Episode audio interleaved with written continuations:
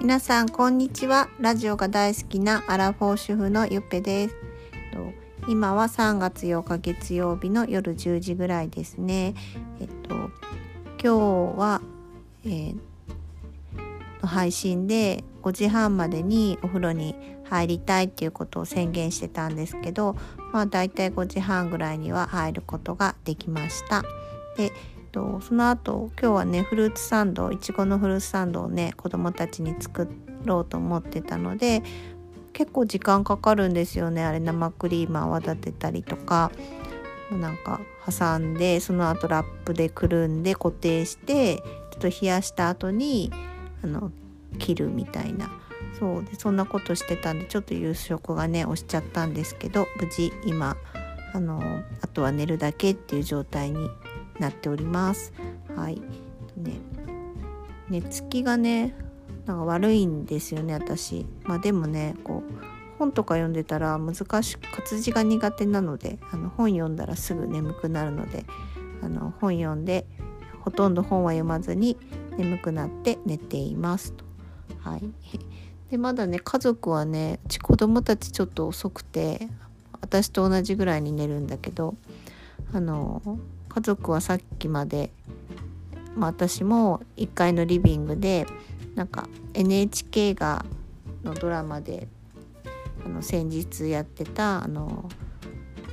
3.11の東日本大震災のあの実話をもとにしたのドラマをねちょっと一緒に見たりしていました。えっ、ー、ともうね10年経つっていうことがねドラマを見てね分かってあのすいませんあのちょっと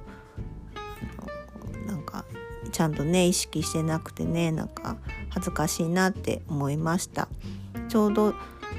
うん、私は九州なんですけどまああのその震災3.11の時は2011年の3月11日の時はちょうどあの羽田帰省で羽田空港にいてでちょうどあの地下鉄にねあ地下鉄かなあれあ地下鉄じゃないね京急線に乗ろうとした時にあの、まあ、地震地震っていうかもう地震に遭いましたね。でそんな花、まあ、上のお兄ちゃんがまだ2歳になってないぐらいでしたね。でそれで長男とそのドラマ見ながらねなんかこういろいろ話してたんですけど、うん、なんかあいやもう僕がさこんななんか家でさなんかこうのんきに遊びよう時にさこんなにね大変な目に遭ってた人がいたんだねって言って長男が